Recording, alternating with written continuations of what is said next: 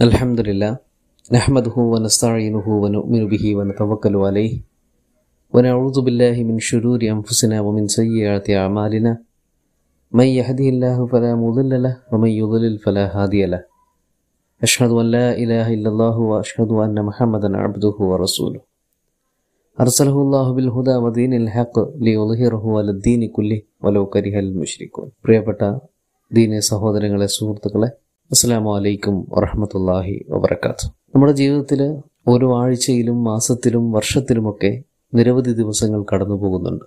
എല്ലാ ദിവസങ്ങളും ഒരുപോലല്ല. പല ദിവസങ്ങൾക്കും പലതരത്തിലുള്ള പ്രത്യേകതകളും സവിശേഷതകളുമുണ്ട്. ആ സവിശേഷതകൾ അവയ്ക്ക് കൈവരുന്നത് സ്വയംഭൂവായ എന്തോ ഒരു പ്രത്യേകതയല്ല. ചില പ്രത്യേക രാശിക്ക് ചില പ്രത്യേക നാളുകൾക്ക് ചില പ്രത്യേക രാവുകൾക്കൊക്കെ പ്രത്യേകതയുണ്ട് എന്ന് കരുതേണ്ടതില്ല. മറിച്ച് നിർണിതമായ ദിവസങ്ങളിൽ സവിശേഷമായ പവിത്രതയും പ്രത്യേകതയും കടന്നു വരുന്നത് ആ ദിവസങ്ങളിൽ നിലനിർത്താനും നടപ്പിൽ വരുത്താനും നിഷ്കർഷിക്കപ്പെട്ടിട്ടുള്ള അമലുകളുടെ അടിസ്ഥാനത്തിലാണ്. അഥവാ ചില പ്രത്യേക ദിവസങ്ങളിലും നാളുകളിലുമൊക്കെ പ്രത്യേകമായ അമലുകൾ നമുക്ക് പരിചയപ്പെടുത്തപ്പെട്ടിട്ടുണ്ട്. ആ അമലുകളുടെ പേരിലും പെരുമയിലുമാണ് ഈ ദിവസങ്ങൾക്കും പ്രത്യേകത കൈവരുന്നത്. റംലാൻ മാസത്തിൽ നിരവധിയായ സ്വാലിഹായ അമലുകൾ സൽക്കർമ്മങ്ങൾ സുഹൃതങ്ങൾ നമ്മൾ ശീലിച്ചിട്ടുണ്ട് അത് പതിവാക്കാറുമുണ്ട്. അതുപോലൊരു പുണ്യദിനമാണ് ഇന്നത്തെ ഈ പെരുന്നാൾ സുദിനം. ബക്രീദ് എന്നും ബലിപെരുന്നാൾ എന്നും വലിയ പെരുന്നാൾ എന്നും ഒക്കെ വിളിക്കപ്പെടുന്ന ഈ ഈദുൽ അൽഹ സവിശേഷമായ ദിനമാണ് എന്ന് ഞാൻ പ്രത്യേകം പറയേണ്ടതില്ലല്ലോ. ഈ ദിവസത്തിലും നിരവധിയായ പുണ്യകർമ്മങ്ങൾ നമ്മൾ പഠിപ്പിക്കപ്പെട്ടിട്ടുണ്ട്. നിസ്കാരവും ബന്ധുമിത്രാദികളെ സന്ദർശിക്കലും സ്വലാത്ത് ദിക്കറുകളും ദ്വാറുകളും ഒക്കെ അതിന്റെ ഭാഗമാണ് താനും. അവകളെല്ലാം മുറ പോലെ അതീവ താല്പര്യത്തോടെ നിർവഹിക്കുന്നതിനനുസരിച്ച് ഈ ദിവസത്തിൽ നിന്നുള്ള നേട്ടം നമുക്ക് കൊയ്യാൻ സാധിക്കുകയും ചെയ്യും. ബലിപെരുന്നാൾ എന്ന് പറയുമ്പോൾ ഹജ്ജുമായി റിലേറ്റ് ചെയ്ത് കിടക്കുന്ന ഒരു സുദിനമാണ്. ഹജ്ജ് എന്നത് അബുൽ അംബിയ ആയ പ്രവാചകന്മാരുടെ പിതാവ് എന്നറിയപ്പെടുന്ന ഇബ്രാഹിം അലഹിസ്സലാമിന്റെ പരിപാവനമായ സ്മരണകളുമായി ബന്ധപ്പെട്ട് കിടക്കുന്ന ഒരു വിവാദത്താണ്. നമുക്കറിയാം അദ്ദേഹത്തിന്റെ ജീവിതം അത്രമേൽ സന്ദിഗ്ധവും സാഹസികവും സമരോത്സുകവുമായിരുന്നു എന്ന്. പിൽക്കാലത്ത് വന്നിട്ടുള്ള ആയിരക്കണക്കിന് പ്രവാചകന്മാർക്ക് അദ്ദേഹം വലിയൊരു വഴികാട്ടിയായിരുന്നു. മില്ലത്ത് ഇബ്രാഹിം എന്ന് എല്ലാ പ്രവാചകന്മാരോടും അനുധാവനം ചെയ്യാൻ വേണ്ടി അള്ളാഹു കൽപ്പിച്ചിട്ടുള്ള ഒരു മാർഗമാണ് മുഹമ്മദ് നബിയോട് ഉൾപ്പെടെ അദ്ദേഹവും അദ്ദേഹത്തിന്റെ അരുമ മകനും പ്രിയധർമ്മിനിയുമെല്ലാം മക്കയിൽ അനുഭവിച്ചു തീർത്ത ത്യാഗങ്ങളുടെയും സമർപ്പണത്തിന്റെയും ഒക്കെ ഓർമ്മ പുതുക്കൽ കൂടിയാണ് ഹജ്ജ്. ഇക്കാര്യം നമ്മൾ എല്ലാ പെരുന്നാൾ നേരത്തും ഓർക്കുന്നതും ഓർമ്മിപ്പിക്കുന്നതും തന്നെയാണ്. സത്യത്തിൽ എല്ലാ കാലത്തും ഓർമ്മിപ്പിക്കപ്പെടേണ്ടതുമാണ് ആവർത്തനത്തിന്റെ വിരസത തോന്നേണ്ടതില്ലാത്ത വിധം അനിവാര്യമായ ഒരു കർമ്മം തന്നെയാണ് ഈ ഓർമ്മപ്പെടുത്തൽ. എന്നാൽ ഈ ഓർമ്മകളിൽ നിന്ന് നമ്മൾ എന്താണ് നേടുന്നത് എന്നതും വിചിന്തനീയമായ ഒരു കാര്യമാണ്.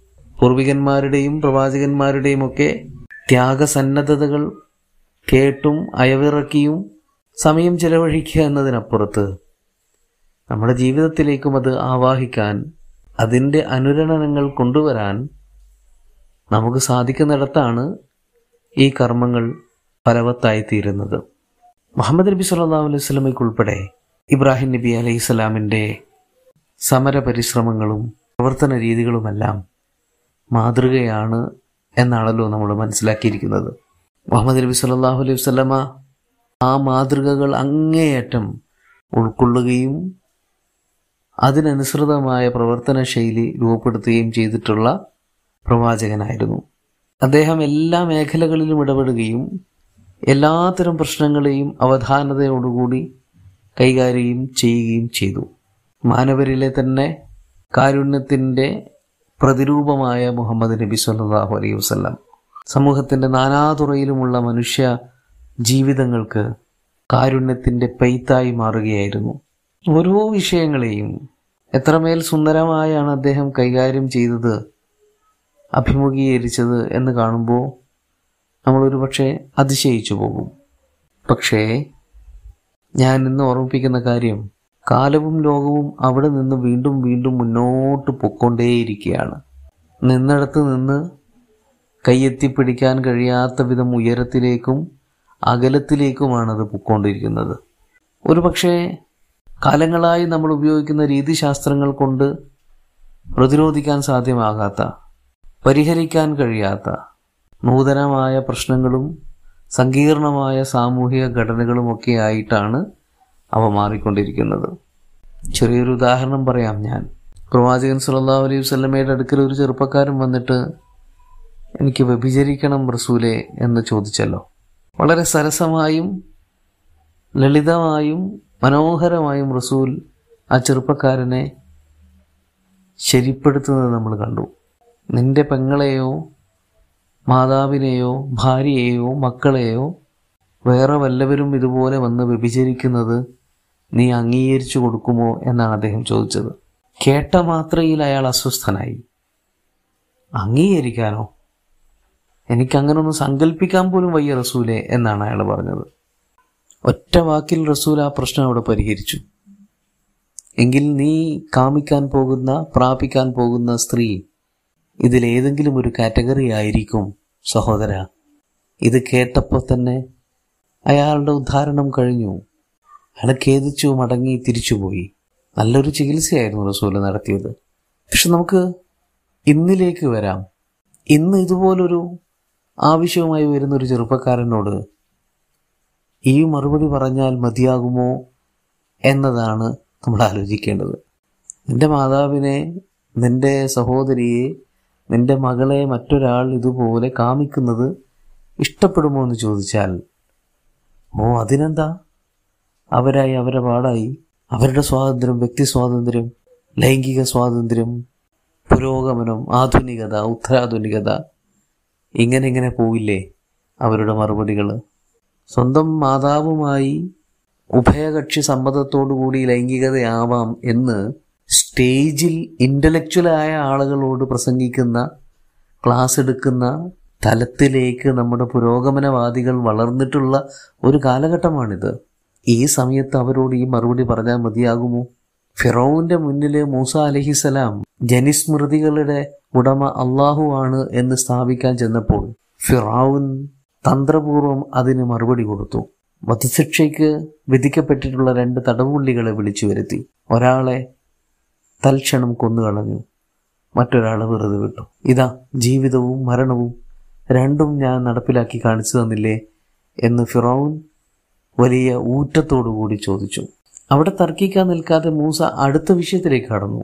സൂര്യൻ ഉൾപ്പെടെയുള്ള സകല നക്ഷത്രങ്ങളെയും ഗ്രഹങ്ങളെയും നിയന്ത്രിക്കുന്നത് അള്ളാഹുവാണ്. അവനാണ് ലോകത്തിന്റെ റബ്ബ്. അവനെ മാത്രമേ ആരാധിക്കാവൂ എന്ന് പറഞ്ഞു. കിഴക്ക് നിന്ന് സൂര്യൻ ഉദിക്കുന്നു പടിഞ്ഞാറ് അസ്തമിക്കുന്നു. ഇതെന്റെ റബ്ബിന്റെ നിശ്ചയമാണ്.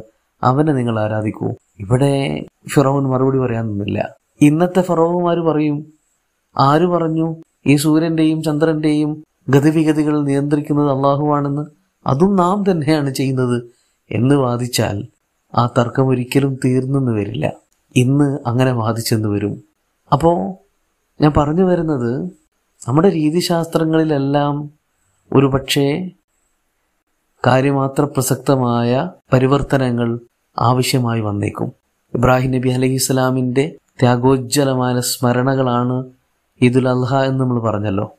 ഈ കാലത്തിനനുസരിച്ച് ലോകത്തിനനുസരിച്ച് നമ്മൾ ഇടപെട്ടുകൊണ്ടിരിക്കുന്ന വ്യവഹാരങ്ങൾക്കനുസരിച്ച് നമ്മുടെ രീതിശാസ്ത്രങ്ങളെയെല്ലാം ഒരു പക്ഷേ ഉടച്ചു വാർക്കേണ്ടി വന്നേക്കും. അതിനുകൂടി തയ്യാറാവുക എന്ന കാലോചിതമായ ഒരു ഉത്തരവാദിത്വം കൂടി നമ്മൾ ഈ പെരുന്നാൾ ദിനങ്ങളിൽ ഏറ്റെടുക്കേണ്ടതായിട്ടുണ്ട്. അതൊരു നിസ്സാരമായ കാര്യമല്ല. ശീലമായി കഴിഞ്ഞ രീതിശാസ്ത്രങ്ങളെ തിരുത്തുക അവയെ ഉടച്ചു വാർക്കുക അവയെ ഒന്ന് പൊടിതട്ടിയെടുക്കുക എന്നൊക്കെ പറയുന്നത് പ്രത്യേകിച്ച് അതൊരു ഇന്റലക്ച്വൽ തലത്തിലാകുമ്പോൾ കൂടുതൽ പ്രയാസകരമാണ്. പക്ഷെ നമുക്കത് ചെയ്തേ പറ്റുള്ളൂ. വ്യക്തികൾ എന്ന നിലക്കും വ്യത്യസ്തമായ കൂട്ടായ്മകൾ എന്ന നിലക്കും സംഘടനകളും പ്രസ്ഥാനങ്ങളും സമൂഹവും ഒക്കെ എന്ന നിലക്കൊക്കെ നമുക്കതൊരു അനിവാര്യതയായി മാറിക്കൊണ്ടിരിക്കുകയാണ്. നമ്മുടെ രീതിശാസ്ത്രങ്ങളിലും നമ്മുടെ മെത്തഡോളജികളിലും സ്ട്രാറ്റജികളിലുമെല്ലാം ഈ പറയപ്പെട്ട കാലം ആവശ്യപ്പെടുന്ന തരത്തിലുള്ള പരിവർത്തനങ്ങൾ ഉണ്ടാവട്ടെ. അതിന് ആക്കം കൂട്ടും വിധത്തിലുള്ള പ്രേരണയായി ഇബ്രാഹിം അലൈഹി ഇസ്ലാമിന്റെയും കുടുംബത്തിന്റെയും സകല പ്രവാചകന്മാരുടെയും സ്മരണകൾ വർത്തിക്കട്ടെ എന്നും കൂടി ആശംസിച്ചും ആഗ്രഹിച്ചും പ്രാർത്ഥിച്ചും കൊണ്ട് ഈ ഒരു ഈദ് സന്ദേശം നിങ്ങളിലേക്ക് പകർന്നു വിടുകയാണ്. അള്ളാഹു നമ്മെ ഏവരെയും അനുഗ്രഹിക്കുമാറാകട്ടെ. അസ്സാം വലൈക്കും വർഹമ